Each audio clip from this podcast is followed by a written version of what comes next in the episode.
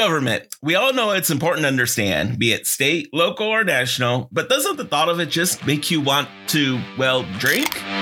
If so, you're in the right place. I'm Angel Romero, your politics and pints aficionado, and this is Ballots and Brews, where we'll talk all things local beer while also diving into what in the world is happening at the local, state, and national government and what you can do about it. It's Schoolhouse Rocks meets The Daily Show meets C-SPAN, so let's get this show started.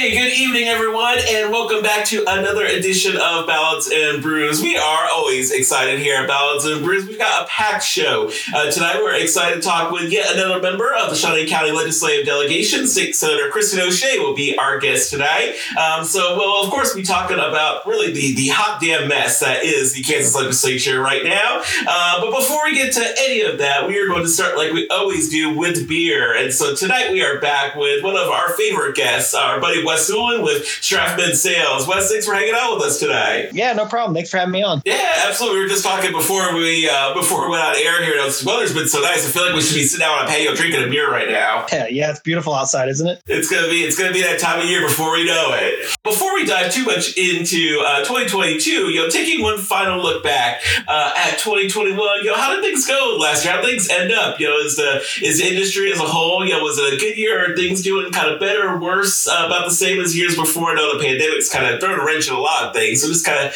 curious how the year ended up. Yeah, I mean, if you're comparing 2021 to 2020, um, we call it the, we call it the pantry year. um, the uh, the pantry buying in 2020 that uh, affected you know a lot of things, but it, you know we were we were slightly down based off of that. But if you if you look at 2019, which is what we what we ran our comps against, really, sure. we were up so uh, overall, the industry seems to be healthy and heading in the right direction. But that those 2020 numbers were really, really uh, uh, big numbers to try to climb out of. However, on premise came back, which helped helped a lot. But overall, yeah, uh, up against 2019, but down against 2020. Sure, sure. Well, I, I, was happy to do my part in 2020 to uh, boost those, those numbers up. So you're welcome. I think a lot of us helped out in 2020. right, absolutely.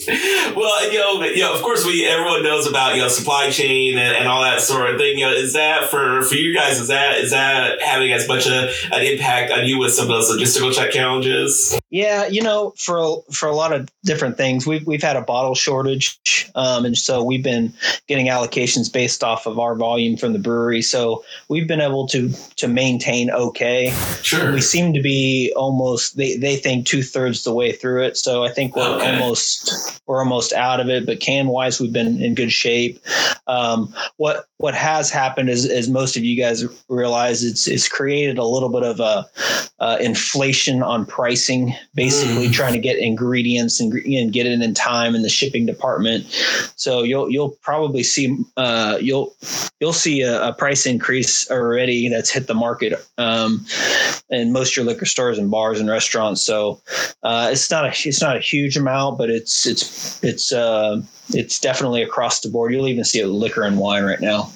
Sure, sure. Yeah, that's one area. For some reason, yeah, I think of you know, as we all know, the cost of everything's kind of going up. But I feel like the cost of beer going up is the one thing I'm going to be okay with. Like, like milk prices going up, I'm like, what is this? But beer, I'm like, okay, that's fine. it's, right. it's, that's how my mind works. Right. right. I'll do what I have to do. yeah, I'll, I'll, cut out something else, but not beer. right.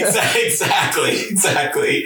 Well, of course, we have to ask always one of our favorite questions. So, you know, now let's. Uh, what's new in 2020? What are some of those those new trends, new releases, those things that we should be on the, the lookout for this year? Yeah, so just recently, um, Tallgrass, which uh, the Revival Brewery, um, they just released uh, Ethos. If you guys remember, that's a West Coast IPA they did a few years back, and also Oasis and ESB, a double IPA ESB.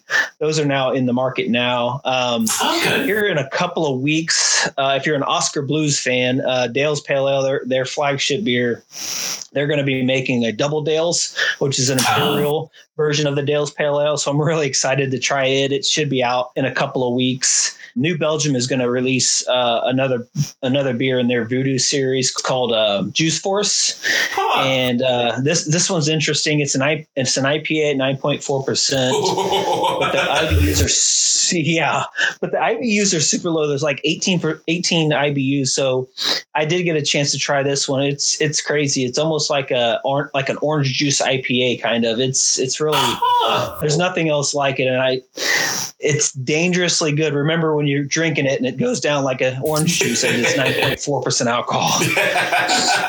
I, uh, I, I, we're going to talk about that next. I'm going to try that. I'm going to report back to you on uh, how that goes because I can, I see myself getting into a lot of trouble uh, with that. That sounds delicious. Yeah. it's dangerously good. Yeah. it's awesome. Well, I see. Know, last time we talked about a lot of the, you know, the variety, the variety packs a lot of breweries are doing. Is that still thing you think we're going to see this year too? Yeah. The all IPA packs are really, really popular. I mean, they sell really well. So that's, we've already introduced uh, a handful of those. Um, and I'm also starting to see some of these breweries that are uh, alliance partners forming uh, these, these variety packs from like multiple different breweries in the same pack. So that's kind of oh, cool nice. as well. That is cool. It'd be cool to have like a Kansas variety pack of IPAs. That'd be awesome. That would be cool. I agree. Well, of course, we are uh, just about a month out from uh, St. Patrick's Day. So, you know, any any new releases or any recommendations you have for folks uh, as you're thinking about uh, St. Patrick's Day coming up? Yeah, you know, uh, a lot of breweries have gone away from the Irish style beers in the spring. Um, we, we have a few. Uh, Breckenridge Irish Stout is one that we sell. Um, of course, our local breweries, Blind Tiger and Norsemen, both have their Irish beer. I know Blind Tigers is available now if you're if you're wanting to go try it at their place. And then the Norsemen will be available um, early March. Um, we did meet with the German Fest people this year, so um, or I'm sorry, the uh, the Irish Fest people this year, and that they're going to uh, have the St. Patrick's Day parade the weekend before St. Patrick's Day. So I think okay. it's like the 12th. Don't quote me on that, but it's the Saturday before, and they're actually going to be moving that Irish Fest from where they used to have it over at the church, kind of by Celtic Fox, sure, over to the uh, the plaza area where the stage is. So that should be kind of a cool change of pace. Oh, that's awesome! That's gonna that's gonna be fun. Well, it'll be nice to have things back on St. Patrick's Day uh, this year too, or in that time frame at least. yeah, I'm excited. I mean, I think we'll uh, it, as of right now, it's a go. So fingers crossed it numbers stay down and everything's uh, good to go. But yeah, it's looking like the uh, I did look it up. It's the 12th of March. Awesome. Hey, very great. By the way, have you ever done the the, the 5K that they do before St. Patrick's Day here? No, I haven't. um, so I so this is a random side note for everyone. But when I started running, I didn't re- I didn't never realize the amount of 5Ks where you can get beer afterwards. So I was like, y'all, someone told me you can get beer for run. I would have done a long time ago. well, it's like the best deal ever. So I got planned for that this year. That's great. Yeah, and I've never done. I should I should do it sometime. I like to run as well. Right, exactly. No, was like I, this. This would have motivated like elementary school Angel to run a lot more in PE if I knew that one day you could get beer for. Like I'm just saying. oh man. Uh, well, of course, you know, thinking about spring and warmer weather. So you know, we talk about St. Patrick's Day. You know, any uh, word yet? Any other beer fest? I know Tap That is scheduled um, already for for June, and tickets are out there. Do you, do you think we'll see the return of a lot of those type festivals this spring and summer? I think so. There's already been a few around the Lawrence, Kansas City area already. Um, we are we are good to go for tap that as of right now, and I think it was uh, June 11th, maybe. Yeah, June 11th. Yeah. So that one's good to go now. You can buy tickets now. Um, I did meet actually with one of my favorite events in Topeka is the German Fest in Oakland. Yeah. Um, and I did meet with them the week before last, and they're a go-to on the week of the weekend of June fourth and fifth, and that's a really fun one too. They have, yeah. a, you know, they have a, a, you know German style bands and music, and and uh, the, it's just a lot of fun. So that's that's a go. If you like beer, back to back weekends in Topeka, the fourth and the eleventh, you you got two great events. Oh yeah, I was gonna say yeah. I, I think you know it always works out that because then usually the zoo had would always do like brew at the zoo or one of their things in June. So like every weekend I had an excuse to like go somewhere and drink a town, is pretty awesome. I know. I don't know if Brew at the Zoo is going. I haven't been in contact with them. I don't know if they changed things up or not. If they're doing still doing their Brew at the Zoo event or not. Yeah, they're always so creative over there, so I'm sure they'll be coming up with something. So, yeah, of course, we uh, you know, mentioned our, our friends at the legislature are, are back in session and, and, doing all kinds of things, um, but they have started to poke around a little bit um, in, in, terms of some laws that could impact booze. And, you know, they've indicated before that they're interested, you know, after they kind of made uh, to go uh, to go drinks uh, legal, they started thinking, you know, what else can we do? And so, you know, as you as you think about that, is there anything that you would like to see legislators take on that you think would be would be helpful for folks in your industry? You know, there's there's so many laws that we have a hard time keeping up with a lot of times, and then you know, there's weird laws like like I can't sell a cider to a bar but I can sell it to a liquor store and the liquor store can sell it to a bar. Oh yeah. I mean, there's just there's weird quirky laws like that which i think are really outdated. But the one that seems to be the one that they're talking about the most is this delivery service like this Drizly type of oh yeah. delivery service which i think eventually will pass. And it's one of those like it sounds good on paper but once you open up pandora's box I, I don't know you know what that entails afterwards but i think that's the one that right now is on the docket that they're really looking at. Yeah you're right. You know, it's, it's one of those things. Sometimes it's a law of unintended consequences, and, and so, so I, I, think it's important for them to, to kind of think through, and hopefully they get to hear from from lots of people on those kinds of things, so they really kind of understand, you know, the, all the full range of consequences that come with those kinds of decisions. Yeah, and, and, and as, as of right now, this is the only one that I think that's even really up for discussion this this year on the docket. So, sure. Um, I think that that's that's it may pass. I, I don't know. You know, Kansas is we're we're a little we're a little quirky, a little behind the times. I I think sometimes, but that that seems to be the one that's getting the, discussed the most right now. Sure, yeah, well, we're going to to keep an eye on that one for sure.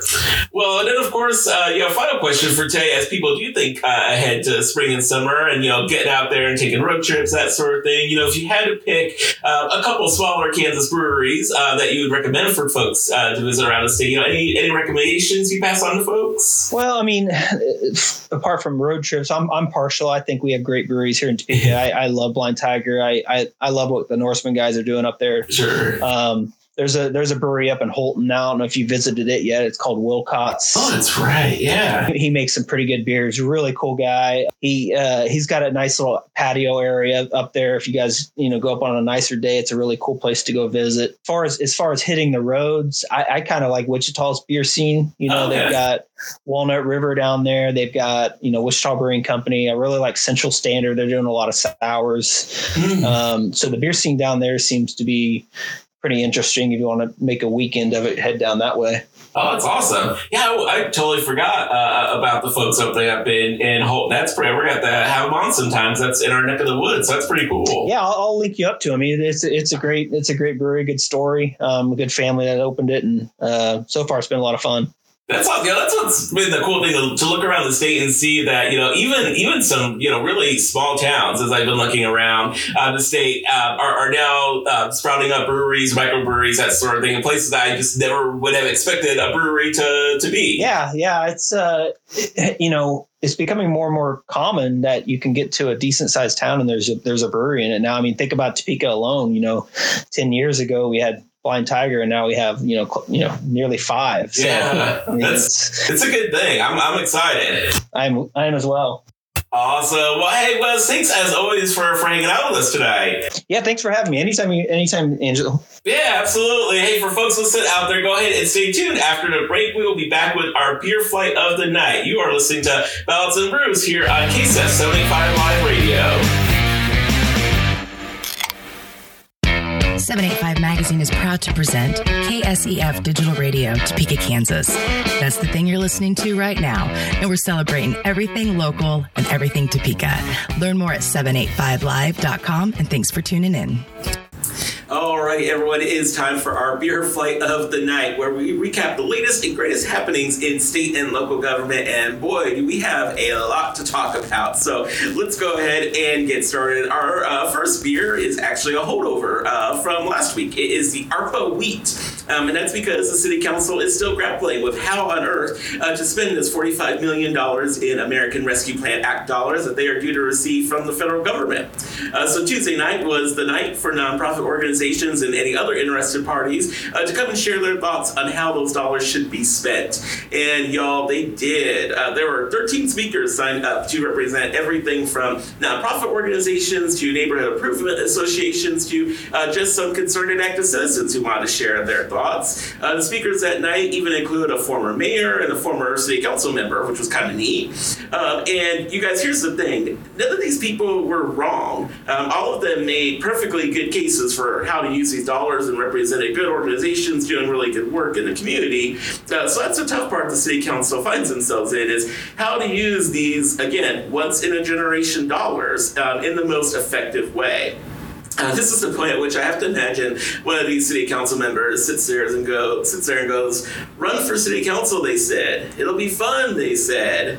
Uh, now there there were some themes that came through in all the speakers' talks, and a lot of these lined up with some of those priorities that we mentioned uh, were identified last week uh, when United Way came to speak at the city council.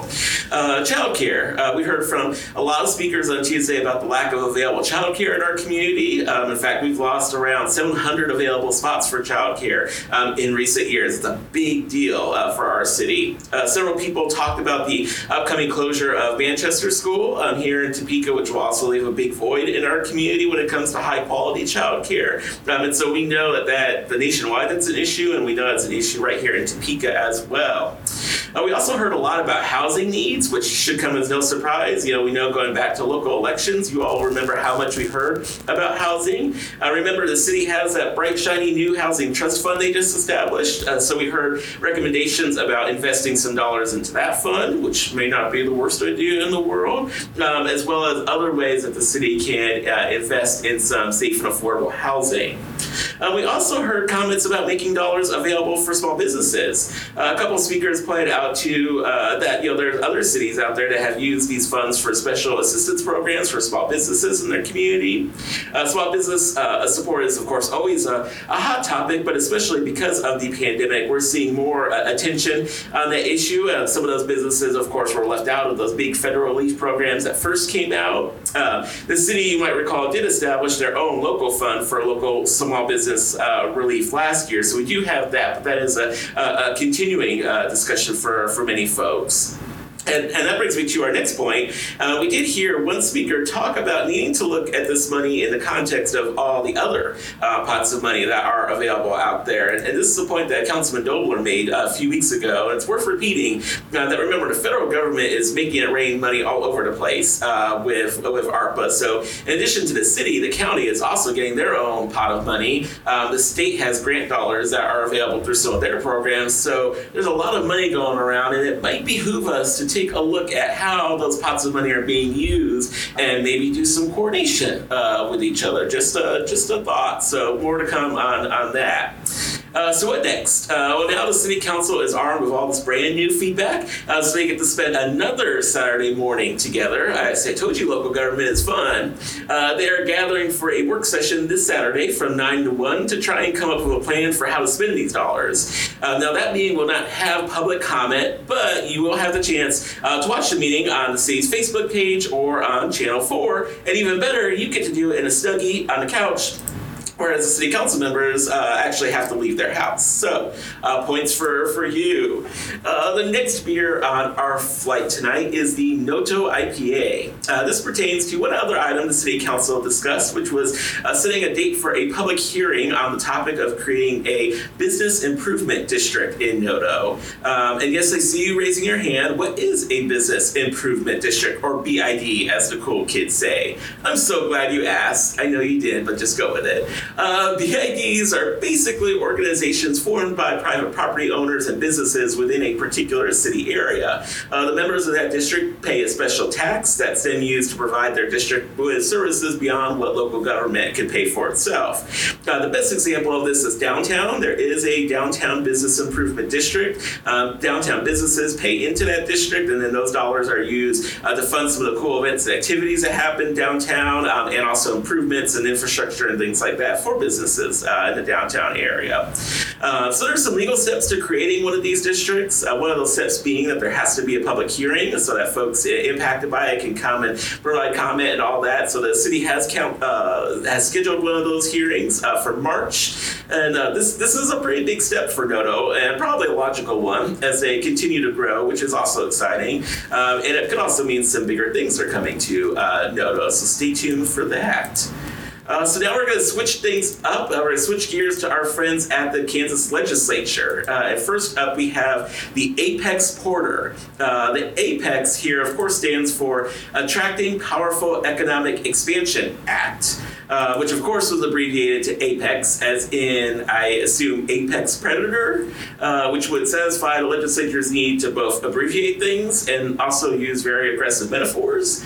Uh, I'm going to go with it though, and just so you all know, the mental image I have in my head right now is like Governor Kelly out on a safari, and it's like her and a lieutenant governor, and they're in their little safari clothes with their little safari helmets on, uh, except for the lieutenant governor because I don't think he liked how the helmet messed up his hair, and they're like sneaking up on some massive corporation. They're to get ready to capture it and bring it back to Kansas. Um, things are much more exciting in my head, in case you couldn't tell. Uh, really, what this is, this is that mega project bill uh, we've talked about on here before. Um, some as yet to be named large company is apparently eyeing the Sunflower State as a site for their location. Uh, we are one of two states that are apparently left in the bidding, and so we are both standing in front of Tyra Banks waiting for her to show us whose picture she has in her hand. Uh, whoever this company is plans to spend a crap ton of money uh, wherever they go for billion dollars uh, to be exact. That's billion with a B.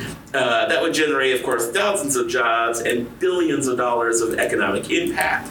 Uh, so the Apex bill is all about offering a, a, package of tax incentives that could sweeten the deal for this company to choose Kansas. Uh, it includes things like a modified corporate income tax reduction for this company, money to assist with employee relocations, uh, all kinds of, of, really sweet incentives. And of course, time is of the essence, as well as the governor notified the legislature that they needed this package to be passed by this Wednesday uh, give the Department of Commerce time to make their final offer to the company later this week. Uh, one side note, as the Kansas Reflector pointed out in their reporting, uh, there was some amusing almost competition or one-upsmanship between the House and the Senate on this bill. Uh, so the Senate passed their version first and then sent it over to the House, uh, where some House members took issue with what they considered was um, sloppy and rushed work on behalf of the Senate. And uh, some House members may have said that the bill coming from the Senate was a quote, train wreck. Uh, oh, no, they didn't. Uh, y'all be glad there's like a rotunda between those two chambers because someone was about ready to throw hands over this. Got people were getting a little feisty. Uh, but anyway, both both chambers were able to work out their differences and pass on a bill that went to the governor for her signature. Um, and now we just get to sit back and wait to see if this mystery company decides to offer us their final rose. Uh, and last but certainly not least, we have the redistricting sour. Uh, and sour is about the best beer choice we could come up with to describe the absolute cluster that was voting on redistricting this week. Uh, so this is a recap. After sending the gerrymandered wonder that was the Ad Astra 2 map to the governor for her approval, the governor promptly said nope and vetoed it. Uh, so what's the legislature to do? Uh, well, they can't override the governor's veto, which takes a two-thirds majority of both chambers to accomplish. Um, and so this week they set out to do just that. Uh, on Monday, the Senate took up the veto override motion, and this is where the fun begins. Uh, come with us on this journey. Uh, so for the math challenge out there, including myself, uh, it would take 27 votes in the Senate to override the governor's veto. Um, after an initial vote was taken, they were at 25 votes, with a couple Republican senators actually voting no and two senators missing.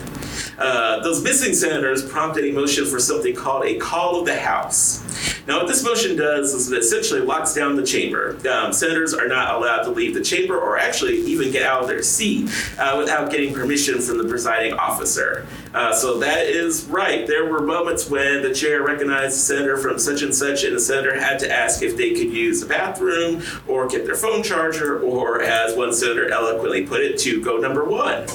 uh, yeah, things devolved into uh, into kindergarten real quick. Uh, true story. I actually had a class in high school where you could go to the bathroom when you needed to, but you had to take like a literal timer with you. Uh, did anyone else have that? And the thing would actually go off if you spent too much time, um, which was super weird, uh, especially for people that have anxiety. That's super weird, y'all.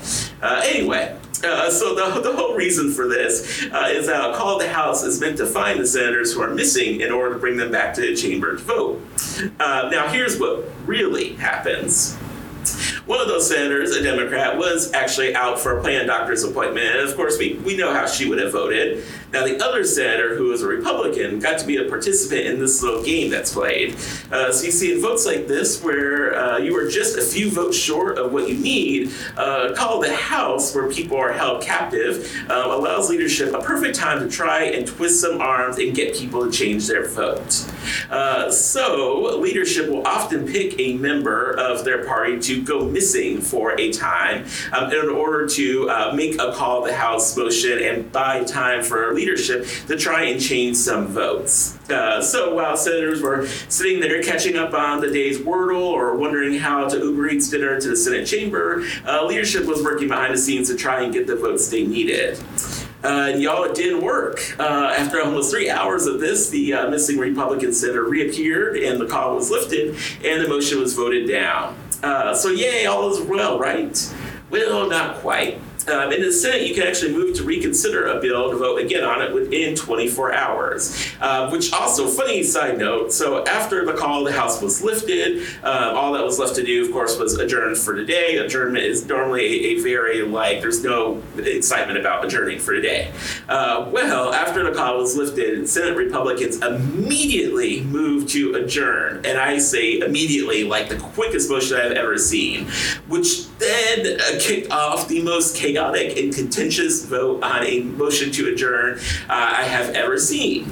So, why was that? Well, think about it. If you have 24 hours to move to reconsider something, that means you can move to reconsider it immediately before the other side has time to reorganize and find more votes. And that's just what Republicans were trying to do there. So, they were trying to bring that motion up right away before Republicans could uh, manage to twist some arms and find more votes. Um, but unfortunately, it did not work.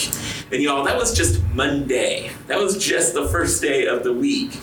Uh, so then we get to Tuesday, and the vote comes up again. Um, and this time, one of the no votes, Senator Mark Steffen, uh, magically became a yes vote to help them get to the majority they need, and the veto override is passed. Um, but wait, how do you go from a no vote one day to a yes the next? Um, surely it was a, a deep matter of principle and conviction that required hours of agonizing discussion and debate where the senator finally relented after carefully considering all arguments and then decided to change his vote. Or it could be that leadership cut you a deal that saved your ass from being investigated by a state agency and allows your medical quackery bill to proceed. Yet remember, Senator Steffen is the same senator that proposed a bill in committee that would allow you to use America's favorite horse paste to treat COVID 19. It just so happens, right before the second redistricting vote on Tuesday, uh, the senator's bill got advanced through committee through a maneuver called gut and go. Uh, now, this is different than puke and rally, mind you, but it's actually maybe closer than you think. Uh, essentially, a gut and go allows you to strip out the contents of one bill that has made it through committee and substitute in another bill's contents, thereby bypassing the committee hearing and voting process and letting it go straight to the floor. Um, and that's just what the committee did. They took another bill that was, I think, related to pharmacies or something like that, uh, stripped out the contents and inserted Steffen's bill. Um, mind you, his bill also prevents doctors who prescribe ivermectin or hydroxychloroquine for being investigated or sanctioned people like him who are actually under investigation right now by the Kansas Board of Healing Arts. Um, and here's just the, the, the, chef's kiss of it all. Uh, the bill was also amended to add a provision that would allow children to be exempted uh, from any vaccine required uh, for school. So, say that again, it would allow kids the opportunity to be exempted from any vaccine requirement for schools. So not just a COVID vaccine, any vaccine. Do you all want measles? Because this is how we get measles. Uh, so just to make it clear, the vote needed to override the governor's veto of this BS map was obtained by essentially gambling with the lives of Kansas kids. Uh, and just to, just to put a fine point on it too, just to really rub in uh, how uh, how this all went down. So after the Senate after the Senate votes for the second time on the veto override, senators have a chance to explain their their vote or make any kind of statements they want to. And Senator Stefan stands up and proceeds to just excoriate this bill and talks about how this map is terrible and how he hates the idea of Lawrence being added to the first congressional district. And yet he voted for the map. top notch work right there, folks. Uh, on Wednesday, the House took up the vote and they subsequently passed the override as well, uh, but not before having to bring back one of their members who is sick and literally on oxygen uh, so that they could have all the votes they needed. And so there we go. I'm sure that map will be coming to a courtroom before you know it. Um, and there you have it. It has it has been a week, uh, y'all. I hope you're drinking something strong right now, uh, but, or if not, you will now. Uh, go ahead and stay tuned. Uh, after this break, we'll be interviewing State Senator Kristen O'Shea. Um, so you don't want to miss that. You are listening to Ballots and Brews here on KSET 75 Live Radio. All right, folks. So, well, we are back and continuing our conversations with members of the Shawnee County Legislative Delegation. Uh, tonight, we are so excited to have on State Senator Kristen O'Shea, representing the 18th State Senate District here in Shawnee County. Kristen, thanks for, for hanging out with us tonight. Yeah, glad to be here. Yeah, absolutely. Well, you know, things uh, have certainly gone off uh, uh to with a bang uh, in the legislature uh, this session. And, you know, we were just talking earlier, you've got one year under your belt so far. So, you know, as you get started this year, were there any uh, any surprises or anything as the session got started? Yeah, as we get started, I'm reminded how much I enjoy spending time with all the people here. You know, all sides of the all sides of the aisle. Today I've got pages with me, you know, the, the office staff, the lobbyist, everyone's here to make Kansas better. And so it's a really uh, fun environment to be around. Also, I'm always uh, shocked and reminded how much uh, information there's to take in, bills to read, uh, constituents' thoughts to read, and just lots of information to digest. Absolutely. Yeah, it's funny. We were just talking with uh, with Jesse Borjon uh, last week about how nice it was to have some normalcy back in the Capitol, have people back in the building and, and whatnot. So it's exciting for sure. Great. Uh, well, you know, as you think about the the session so far, you know, what's been the most challenging aspect? Uh, do you think as you've gotten started? Yeah, I think um, so uh, bills are in like a two year term or cycle. And so a lot of the bills that we are jumping back into, we maybe had a hearing on last year and now we're working them. So there's a, there's a lot of uh, having to think back on what was done, talk to people again, and get a little bit more educated about what's going on. We're continuing to see the effects of COVID and uh, that impact and ARPA funds, right? The federal funds that have come to this level. And so it just adds a new, a different complexity to all the conversations. Oh, absolutely. I was going to say there's definitely no shortage of, uh, of issues uh, to work and, and, that sort of thing. So we're actually going to talk uh, about a couple of those issues um, that I know you've been working on these last few weeks. Um, one is something that actually just occurred the other day um, uh, on the uh, Public Health and uh, Welfare Committee that I know that you get to serve on. Um, so one of your colleagues um, on that committee, Senator Mark Steffen from Reno County, Hutchinson area, um, he has actually proposed a bill uh, that would allow for the use of off-label drugs for the treatment of COVID-19. Um, and so this has been a bill, of course, that's been working its way uh, through committee. Uh, during the committee hearing uh, this week, however, um, they actually were able to amend his bill uh, through something called a gut and go. That for folks listening out there, that's when you essentially strip out the components of one bill uh, and insert the components of another bill. Um, and it's kind of a way that you can fast track legislation without having having to go through the full uh, hearing process, committee process, uh, and that sort of thing. And, and when they did that, they also amended the bill uh, to now allow uh, kids the option to opt out of any uh, vaccine requirements um, at their schools uh, without any requirements at their schools. Um, so you were the lone Republican on the committee who kind of questioned this maneuver. Can you talk about your your concern there, and are you worried kind of more broadly that this gut and go maneuver is something that's going to get used, that's being abused, perhaps? Yeah, it just it was a it was a disappointing day. I was frustrated with how the process went for sure. Um, the first bill had a lot of concerns, and um, I had spent a lot of time talking to people. It had a little bit of merit, and so it was worth diving into more. Um, you know, as slow amendments came, and then this bill came through, and I was surprised that I was the only. Um, there was only three of us on the committee that voted no, uh, and I, I fully intend to keep questioning and um, doing my best to make sure that we go through a correct. If we're going to hear this legislation and vote for it on the Senate floor, we need to digest it better as a committee. And so the gut and go process. I remember when I first heard about it, it really concerned me but I was told, and I do think this is true, in many instances, uh, it's the it allows for the ability for the minority party to um, have something come to the floor, have something be voted on, and so there are instances where it allows for a voice, and then there are instances, in this case, where you know I think it circumvented uh, a healthier process, and that's unfortunate. Sure. Well, you know, I think someone uh, commented on this in the committee too. You know, uh, have you noticed since um, because now everything is um, essentially uh, live, you know, on YouTube and that sort of thing, people can watch committee hearings, watch floor sessions. Uh, do you think that's played any impact on, on how things go in, in committee or how people conduct themselves or things that they think about as they're they're uh, uh talking about bills and, and listening to testimony and that sort of thing?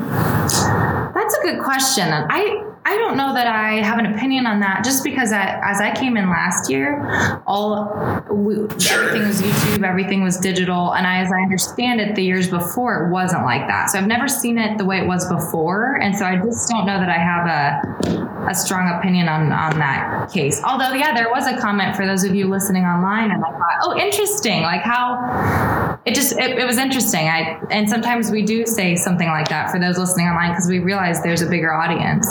Sure, absolutely. Adds, adds another dynamic to those to those conversations for sure. Right. Uh, so now, of course, we have to talk too about the the redistricting battle uh, that happened uh, this last week. I, I, am so glad that you were now able to leave your seat finally uh, after that after that session the, the other day. Uh, so, of course, as uh, folks out there who follow us on social media know, we've been talking about this the vote that happened this week to override the governor's veto um, on the, the redistricting map that went through the legislature And of course, uh, the House voted on that uh, yesterday, and so that veto has now been overridden. Um, you were one of the folks who voted in favor of overriding the veto in the Senate. Could you talk a little bit about why your vote, uh, why you chose to vote that way?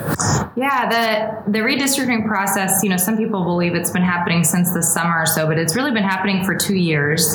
Um, there's ample amount for public input. The I'm I'm not on the redistricting committee, so I don't know the nitty gritty details, but they um, went around and asked for public input. And then spe- spe- specifically these congressional maps, um, unlike the Senate and House maps, have to be very, very um, lacking in deviation. So you don't want to be 100 people off or it could really throw off the map. So that's one of the components. Um, and then the public input is a component. And it, it's crazy how much uh, legal legal thought goes into all this in terms of what what is going to be seen as legal, what would what will get challenged.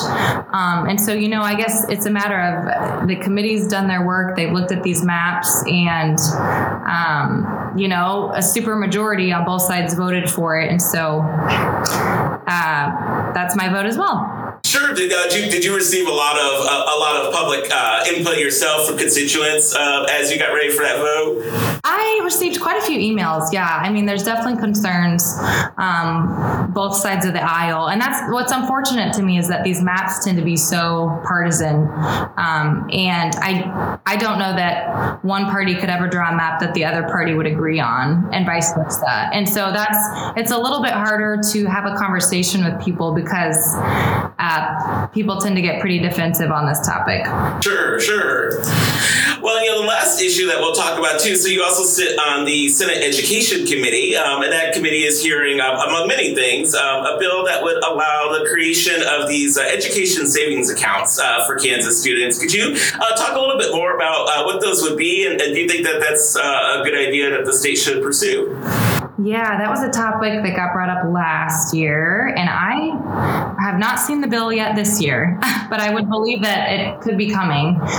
The idea is that um, you know, if we have X amount of of money that we send for each public school for each student, that money could follow the student no matter where they want to go. And I think um, as I've really studied this and listened to constituents on both sides of the issue, I've learned that you know we the, as as a public school, um, the state creates a whole bunch of requirements, and so we either need to lessen the requirements for them or increase the requirements for private schools. Otherwise, it's just an unfair it's just an unfair playing field, and I think um, again we can't we can't expect to regulate one group that we're giving money to and not another group that we're giving money to. And so that's the way I see it. We would need to uh, just have conversations about what we're requiring of the schools if if we were to do something like that.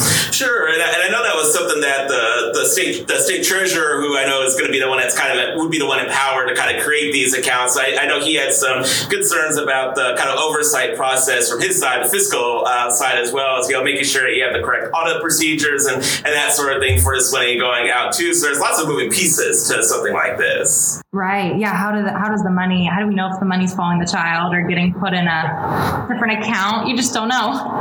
Right. Absolutely.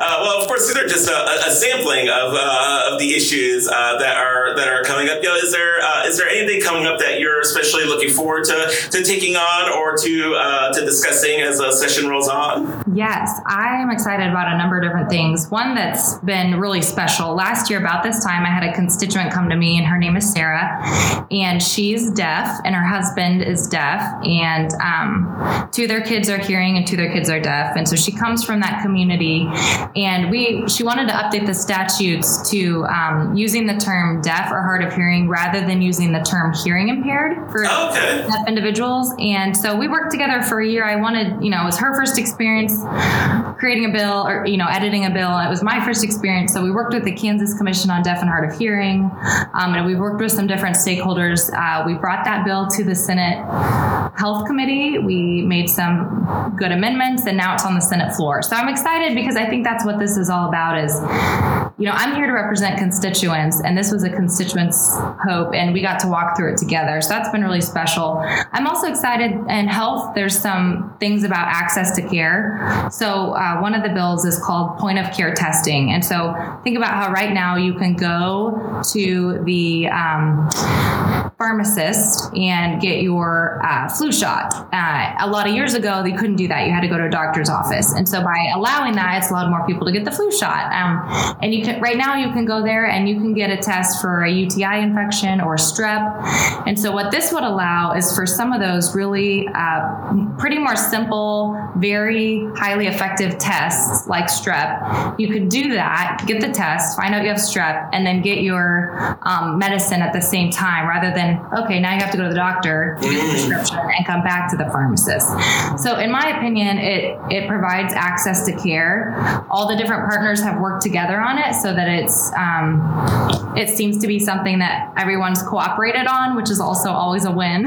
sure. Um, so I'm excited to see that go through as well. Very cool. Well, it's, that's why I had seen that bill on the calendar about changing the terminology related to, to hearing impaired. I didn't realize that was the one that you were working on. So that's, that's yeah. very exciting. Yeah. Well, good deal. You know, as we wrap up, of course, since this is Ballots and Brews, we always have to ask after a, a tough day working at the uh, the legislature, what, what is your favorite beverage to unwind with at the end of a hard day? Yeah. So I'm very often a water, which is so boring. but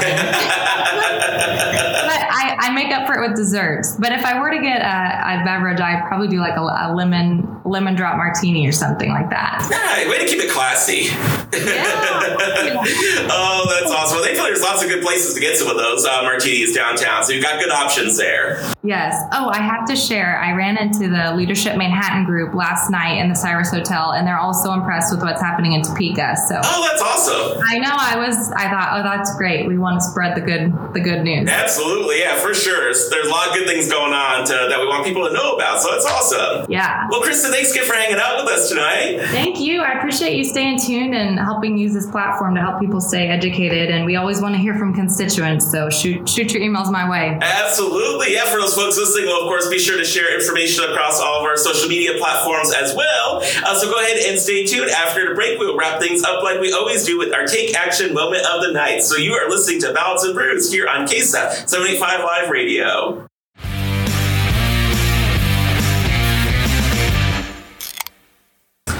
All right, folks, we're going to go ahead and wrap things up tonight, like we always do with our take action moment for the night. Um, you know, one thing we actually haven't talked about um, yet is the fact that this month is Black History Month, uh, which is something that, um, that deserves to be uh, celebrated and recognized in our community. And so we want to encourage you uh, to, to take part in those partic- those celebrations in, in a number of ways. Um, you know, we want to encourage you to visit those sites in our community that played a pivotal role um, in the fight for racial equity and justice. If you haven't been uh, to the Brown versus Board of Education site in Topeka, the National Historic Site. We highly um, encourage that as a, a, place that you do not want to miss um, in our community. Uh, we also encourage you to visit the Ritchie House in downtown Topeka. Um, that is one of the uh, lesser known historic sites, um, I think, in the community, but it's something that is still critically important. It was actually a stop on the Underground Railroad, um, and you can learn more about the, the Ritchie family and their contributions uh, to the civil rights uh, movement. So we highly encourage you uh, to visit to visit them. Uh, we also want to encourage you to participate